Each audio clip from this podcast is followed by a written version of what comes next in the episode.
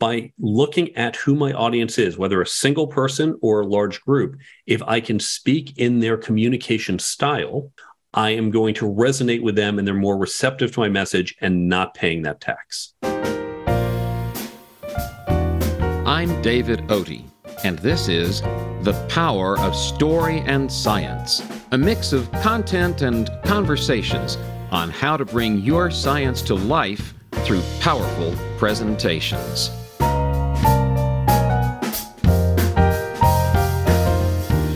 Take one part physicist, one part electrical engineer, and one part computer scientist, and mix in an affinity for helping technical experts communicate more effectively. And what would you have? Well, you just might have my guest on this episode.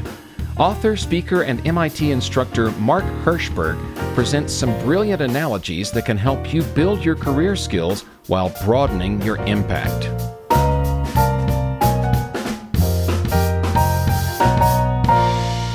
Hello and welcome to another episode of The Power of Story and Science. I'm your host, David Otey, and it's a pleasure to be back after a little bit of a hiatus that was somewhat unplanned, but that's not relevant now. What is relevant is that we're going to have what promises to be a fascinating conversation with a gentleman I've met recently named Mark Herschberg. Mark, you want to say a quick hello? Hi, everyone.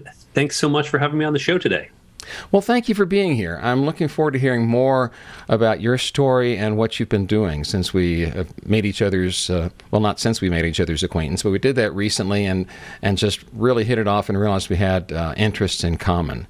So keeping in mind that the theme of the show is how people who are technical experts can do a better job with telling the story of their work, Mark, tell us your story a little bit. What's your origin story? What brought you here to what we're talking about today? I came here unexpectedly when I think back to when I first left the university system. I graduated MIT with multiple degrees and started out in the dot-com industry. I realized I wanted to become a CTO, a chief technology officer, the person in charge of all the software engineers. But to get that job, it wasn't just about being the best engineer. It wasn't solving the problems the fastest. There were all sorts of other skills I would need to get that job. Leadership, communications, team building, networking, negotiating. No one ever taught me these skills. There were no courses on that back at MIT. So I had to develop those skills in myself. Now, as I began this journey, I quickly realized these skills are not just for executives. They are for all of us at all levels. And I realized that by upskilling my team, we would all be better off. So I began to train up my team in these skills and not just myself. As I was doing so, MIT had been doing some surveys and found these are the skills companies are asking for over and over, and we've seen this for decades. So MIT wanted to address this, and we created a program now referred to as MIT's Career Success Accelerator. When they were putting together the program, I reached out and said, hey, I've got some content I developed for my team. I'm happy to share it with you. Please use it. Hopefully it's helpful. I thought that would be it. But instead, they said, why don't you come help us create more content? So I got involved creating some content. And they said, why don't you help us teach it? Because while we have these great professors, we don't have a lot of practitioners. So for the past 20 plus years, in addition to my career building tech startups, helping Fortune 500s play startup, doing it full time, doing it as a consultant, I've in parallel been teaching at MIT and elsewhere, developing these skills in the next generation of students, and these days also inside corporations. And then I turn that into the Career Toolkit book and the app and other corresponding work, all about teaching these skills to people so we can be more successful in our careers. Be more successful in our careers, of course, because the skills that will help someone become have marketable skills in being a bench scientist or being a first-level engineer are not necessarily the skills you were talking about in leadership, communication, networking, etc. So you say you figured that out, and it sounds like you were kind of self-taught in those areas. Was there someone in particular who helped you along that journey? I was mostly self-taught because back then we didn't have a great podcast like this. There weren't as many books. the internet was still, particularly the web, was still relatively small, not as much content. So I did find some books. I was lucky to have some really great managers early on. For example, John Christensen, who was my first boss outside of academia, I remember watching him at the whiteboard. Now, this seems like a very small thing. I noticed his whiteboard diagrams were really good. And most people, when they go up to the whiteboard, say, oh, I'm just going to start drawing, and they draw in the middle of the board.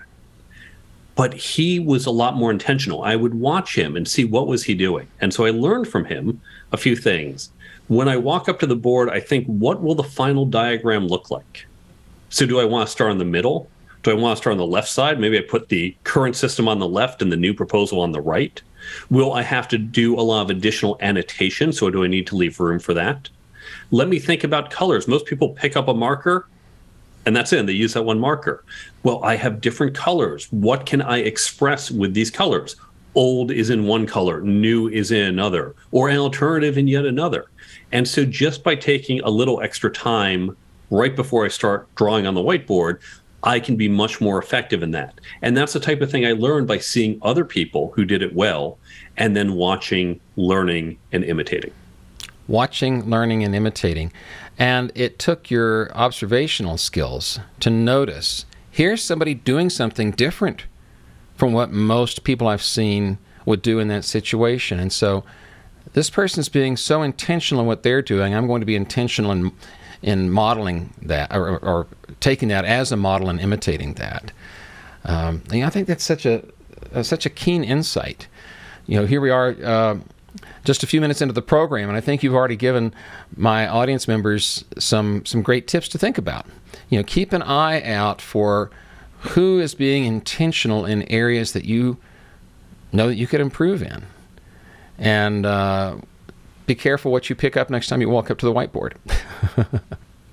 One of the things I do is a little bit of stand-up comedy. Now, I do that for fun. I do it to challenge myself. And I'm fortunate that I do it with a group of other comedians, some professional, some amateur, and we work on our jokes together and we'll help each other. But one of the things we also do is we look at other comedians. And this is something they teach young comedians. Who do you admire? What do you admire? Because we know there's different styles. Think about the comedians you know. Who do you like? What is it you like about them? Some are more physical. Some just have incredible timing. Some know how to take a joke and just keep hitting on that joke and just extending it out for more laughs. And by looking at what they do and really breaking down the joke and understanding what do they do here? Why did they do that pause? Why was it that long, that short?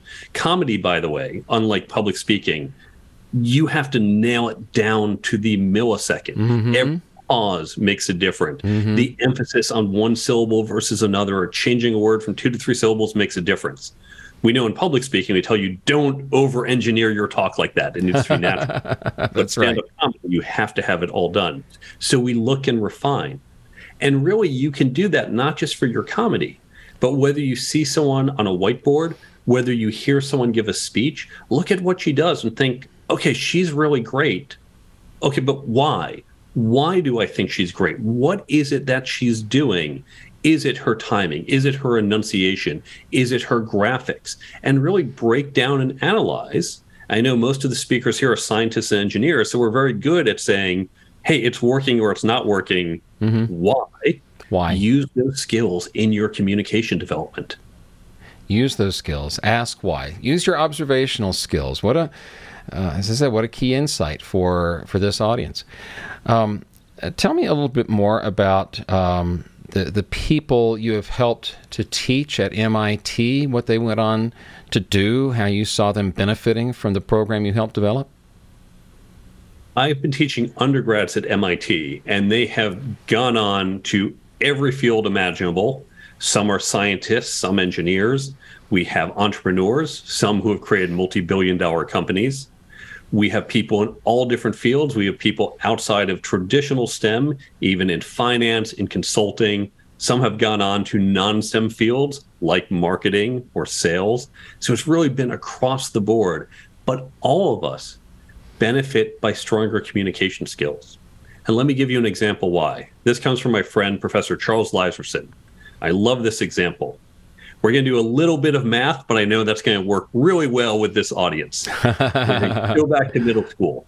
Imagine you have a rectangle that's 4 by 10. You need to increase one of the sides by 2 units to maximize the area. Now, if you need to pause the podcast, feel free, but I suspect this audience does not. Right. You immediately know the answer is go from 4 to 6, 60 units. Okay, great. Let's think, what does that mean conceptually? When you put the 2 units on the short side, what you're doing is amplifying that by the long side, by the 10 units. If we put the 2 units on the long side, it's only amplified by the 4 for 8 additional units.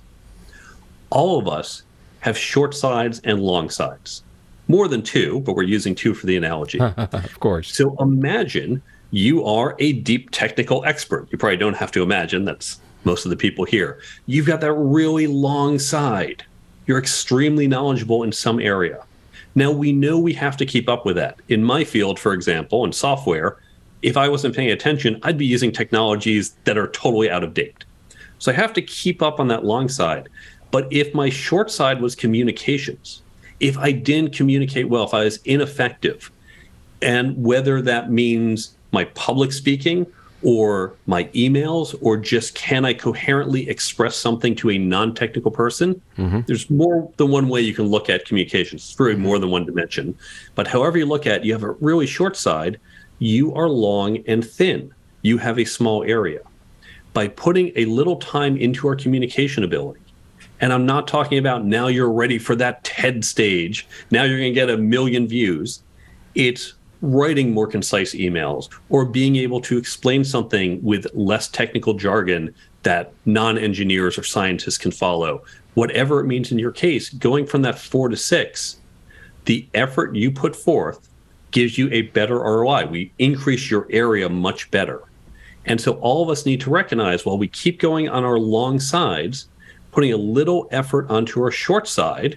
And if you're listening to this podcast, you're already focused on doing that with your communication side. Right. Gives us a much better ROI and will make us more effective overall. So if you think about the area, and you're an excellent analogy, I hadn't heard that before, being your overall effectiveness. And what you're saying is that investing in the area that's that represents your short side is going to have much greater impact on that overall effectiveness. What an interesting analogy. Right. I like that. You know, I often, because of my own physics and engineering training, I often approach problems from the standpoint of, you know, the area under the curve, so to speak. How do you maximize the area under the curve? And you can change the size of it or the shape of it in various ways, but your rectangle analogy is so easy to visualize. Thank you for that. So what advice would you give to someone who's saying, well, this all sounds great, but I know I've got a pretty long, skinny rectangle. Where do I start? How do I find the most effective place to start adding units to my short side? First is to look at the type of communication you do, because you might never be up on that TED Talk stage or any stage, and that's fine. But you communicate when you sit around the conference table with your coworkers. And are you communicating just to other people in your department, other people with your technical knowledge? Or do you find in the role you're in now or the role you're trying to get, you're going to spend a lot more time communicating with others? As I moved up in my career, I'm spending less time just talking to the engineers I manage and more times talking to the head of finance, the head of marketing, the head of sales. And I can't just use technical terms that all my engineers understand. I have to communicate differently. And so understand, what's the type of communication? Are you writing more emails? Are you doing more PowerPoint presentations because of the nature of your role? So first, look at the type of communication that provides the most value. And I'd say start there. Now, the second thing you should do is understand how to think about communications in general. No matter what you're doing, no matter the medium, public speaking, emails, hallway conversations, it's important to recognize there are different mental models that we carry around. So we're going to do a very simple analogy. Imagine I'm going off to France. I have to do a talk in Paris. Okay. I unfortunately don't speak French, so I'm going to have to speak in English. That means everyone in the audience who hopefully speaks English, in their head, they're going to have to take the English, translate it in their head into French, and then consider the idea. They have to spend a little bit of mental energy, a tax focused on the translation instead of just the message. I think of it like a CPU. You're saying, well, 10% of the CPU is for the encoding of the message and 90% is for actually processing what it does. Mm-hmm. So I've just lost some of my processing power. Right. It would be better if I could speak French, and then there's no tax. 100% of their focus can be on what the message is and trying to sell them on the idea. That's what we want to achieve. Now, it's not that we're speaking to French speakers or Chinese speakers, but we do speak with different mental models. We tend to be very left-brained. I'm assuming most of the audience probably is extremely left-brained. Probably so. Think about if you were doing a presentation to an extreme left-brained person. I always think of Sheldon Cooper from the Big Bang Theory. If you had to pitch your idea, what would you do? It'd be a PowerPoint, and it would have points and subpoints. It'd be super hyper-logical and organized. If you wanted to pitch that same idea to an extreme right-brain person, someone who's big picture, and I don't have time for the details, and I want to interact with them emotionally, you don't give them a detailed PowerPoint presentation with points and subpoints. You choose a different approach. If you give them the wrong approach, it's like speaking the wrong language, and they have to pay that mental tax to translate it into a way that resonates with how they think. So just as I would love any country I go to, if I could instantly speak their language, I'm more effective. By looking at who my audience is, whether a single person or a large group, if I can speak in their communication style, I am going to resonate with them, and they're more receptive to my message and not paying that tax. That's right. That's right. Speak in their style. This is why something that I come back to over and over again, and in my books and in my speaking and in this podcast, is the need to understand your audience. It's got to start with the audience, and that's where I think so many people go wrong with technical presentations. They think they've got to start with the information. They think they've got to start with those diagrams and bullet points and charts and graphs. And if you don't start by asking the question, who is my audience and what do they need from me, then, to use your terms, that audience is going to end up paying a heavy tax. There's even stylistically how people like to get information. If you think about an academic talk, it begins with, well, here's the premise. Here's what we were thinking. And so we set up this experiment, and here's how we designed it, and then here's the data and the analysis and what we found, and now the conclusion at the end of the hour. My sales team, they don't have an hour to figure out, and how'd you get here? With my sales team, it's, hey, everyone, this is what we need to do.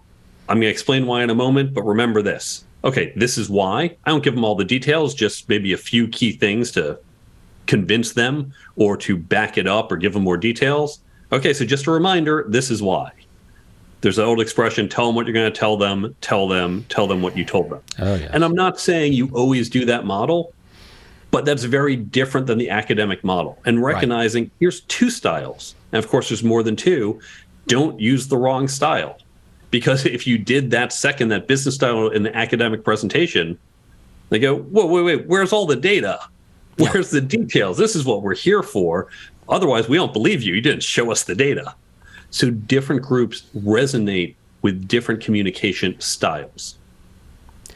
And I think that, to go back to the what you were saying about an academic style, I think even that is often misses the mark. Because I've seen so many scientists get up and try to give essentially a verbal, an oral version of their paper, which is structured exactly the way you're talking about. You know, here's our premise, here's our apparatus, here's our experiment, here's our results, our data, our conclusions.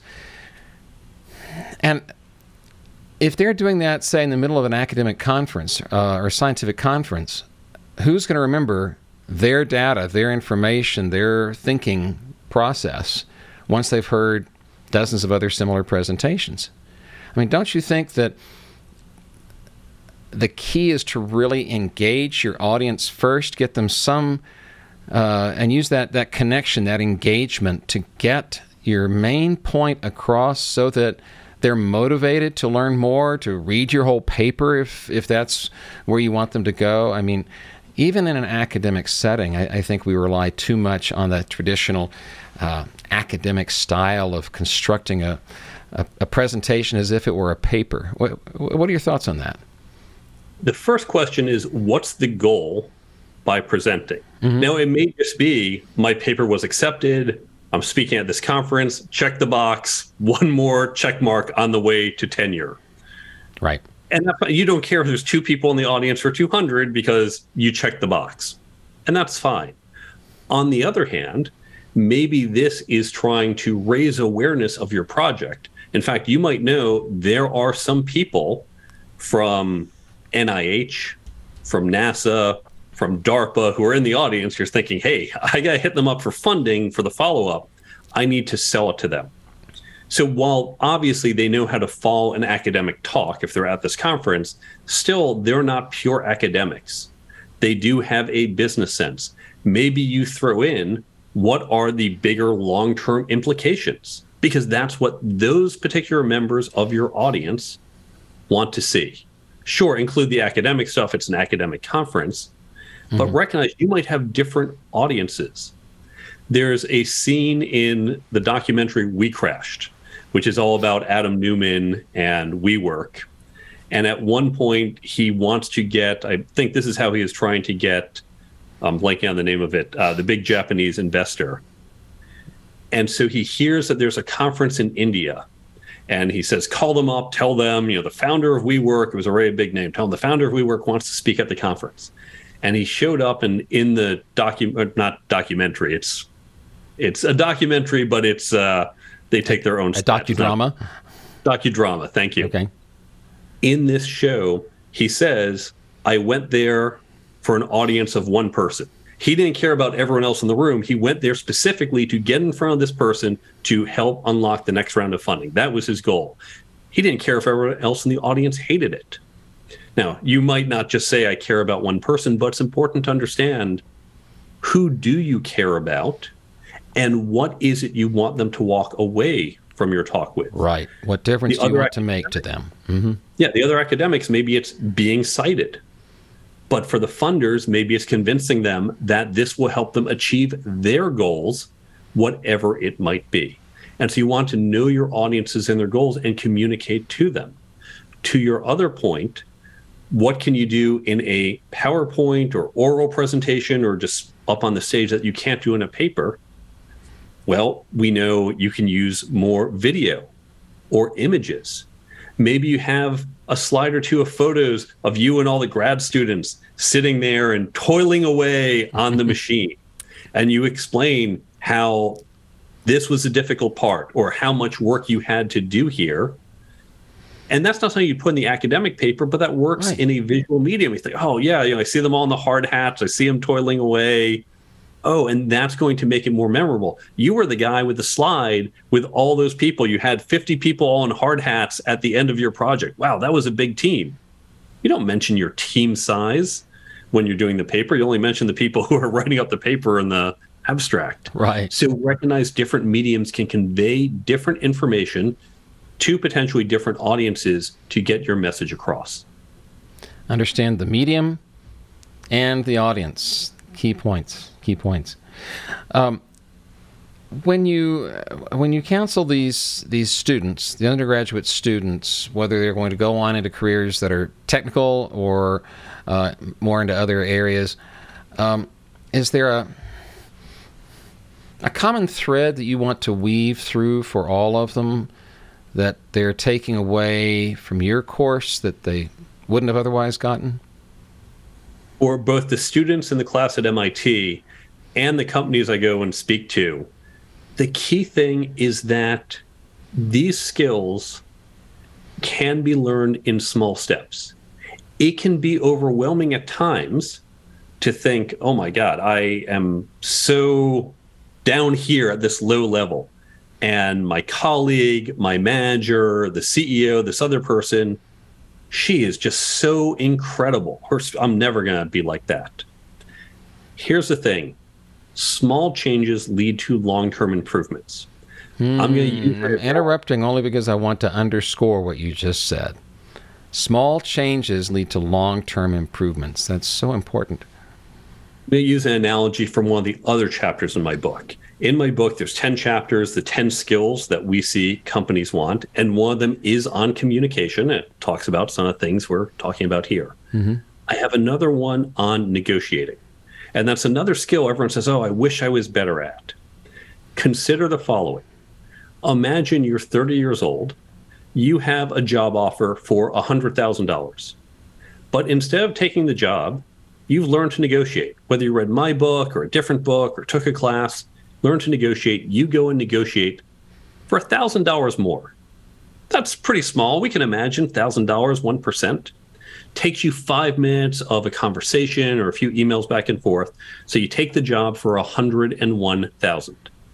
If you do nothing else for the rest of your career, you sit in that job for 30 years until you retire, 5 minutes of negotiating just got you $1,000 more for 30 years. In 5 minutes of work, you got $30,000. Now, of course, everyone's saying, yeah, but I'm not staying in that job for 30 years. And you're right. You will have other jobs, raises, promotions. You will negotiate for more than $1,000. And in fact, it's not just about cash. If you learn to negotiate, and I'm not talking about being the world's best negotiator, I'm talking about getting just a little bit better, you can imagine this would lead to tens of thousands, even hundreds of thousands of dollars in increased lifetime earnings. Small changes compound and lead to big results. Now, it's true, there are some people who are more natural negotiators, more natural communicators, more natural at any of these skills. There are also people who are more natural at playing the violin or basketball. But those of us who put the effort in, we can outpace those people if they're not making an effort. If they're not making an effort, right. Don't think these people are just so much better natural communicators. I was terrible. I used to look down at the floor and I would stammer and I wouldn't make eye contact. I couldn't project, but I put the work in and I got better. So small changes can lead over time to a large result. Small changes can lead to a large result. Yeah, that's powerful. That really is. When we speak or coach or instruct people, when we offer training, we're trying to make a difference. We hope that our audience on exiting after our presentation or our conversation will do something different. And as you say, a small change right then can have a compounded effect. But you also have an interesting way of helping to overcome that attrition, that loss of information once you end your exposure to a book, a podcast like this, a conversation. Tell me a little bit about that. We create an app called Brain Bump. Here's what I found. Whenever you read a book, as soon as you finish the book, standard business book, self-help, self-improvement, it's okay, great tips. And to your point, you quickly forget. Even worse, you're getting the content in one location, but you need to apply it in another. So consider the tips in my book. I have a chapter on networking. You're going to read that sitting on your couch. When do you need the tips? 2 months later, as you're about to walk into an event. That's when you want it. But you haven't used it since then. You've forgotten it. So you want access to those tips then and there. Or it might be you're trying to improve your communications. There's a whole bunch of things to remember. Now, you don't want to say, oh, wait, hold up. I'm going to go quickly pull up an idea before I reply to you. You just need these ideas top of mind. Right. We know spaced repetition works, but no one's going to create flashcards for what they read. I take notes on books I read, but I don't even go back and look at them, let alone use flashcards. So we took this idea and combined the concepts of flashcards, daily affirmations, and book summaries and put it together. And it ties into my philosophy about the future of media. And this is a whole other thing we won't really get into. The future of media is about content delivery when and where people want it. Right. Books are books for historical reasons. So we take the key ideas in books, in podcasts, blogs, classes, talks, put it into an app in people's pockets. And then they can say, I need this advice now. I need that networking advice right before I walk in the room.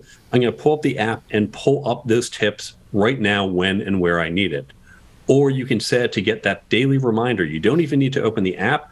Each day you get a little push with, say, a communication reminder from this podcast, and it helps keep it top of mind that over time, the repeated exposure will have it sink in and help you communicate better.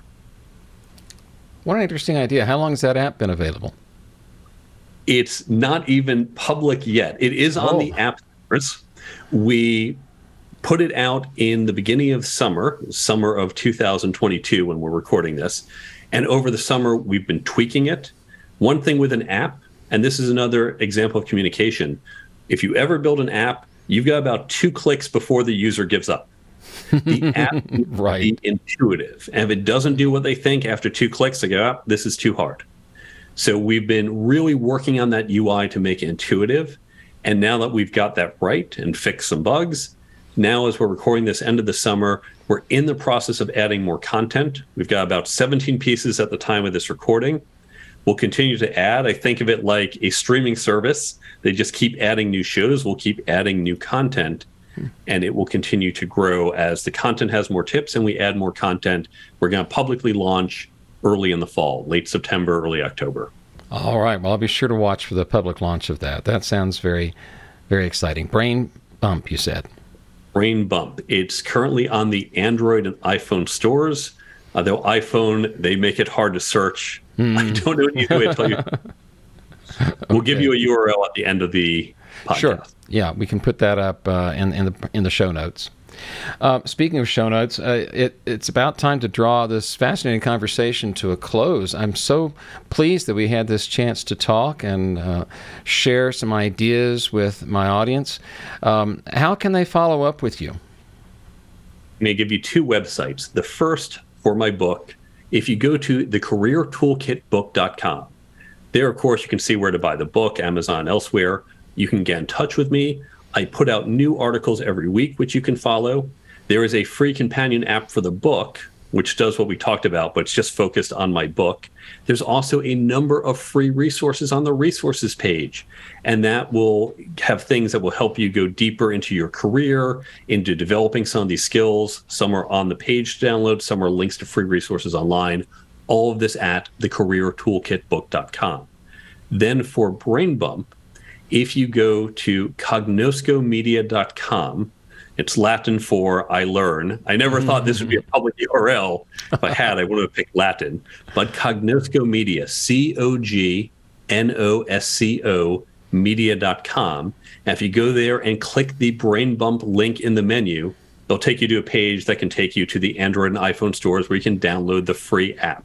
So cognoscomedia.com and thecareertoolkitbook.com. And to get in touch with you, they can go through thecareertoolkitbook.com. Either site, go to the contact page, it will get to me. Either site will get them to you. That's wonderful. And I'm sure that people who have questions for you will want to follow up with you in that way. So thank you for sharing that. And if anyone would like to follow up with me, there's always an open invitation for that. I've changed the way I'm doing that over time. You can, of course, at any time go to the home page of this webcast, Power of Story and Science, and the simple URL for that is storyandscience.com. Storyandscience.com will take you to the homepage of this program, which is a page on my website. You can explore that and find ways to contact me as well. And there's a more direct way that you can get my attention for a question you'd like to get answered or a conversation you'd like to have, and that is to go to breakthroughwithdavid.com. breakthroughwithdavid.com. That takes you right to my calendar, and you can schedule a half-hour breakthrough call about any subject of this program or whatever else you'd like to talk to me about regarding the way you communicate your work.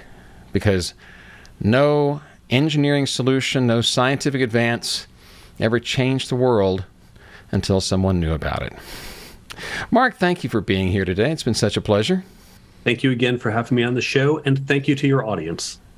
And we will wrap that up with a final thank you to everyone who is part of the Story and Science community. This has been The Power of Story and Science. If you like what you heard, please tell a friend, leave us a review, or so that you don't miss anything, subscribe at Podbean or wherever you like to get your podcasts. This program is a production of Speaking of Solutions, LLC. Theme music by Kevin Lufkin. I'm David Otey. Thanks for listening.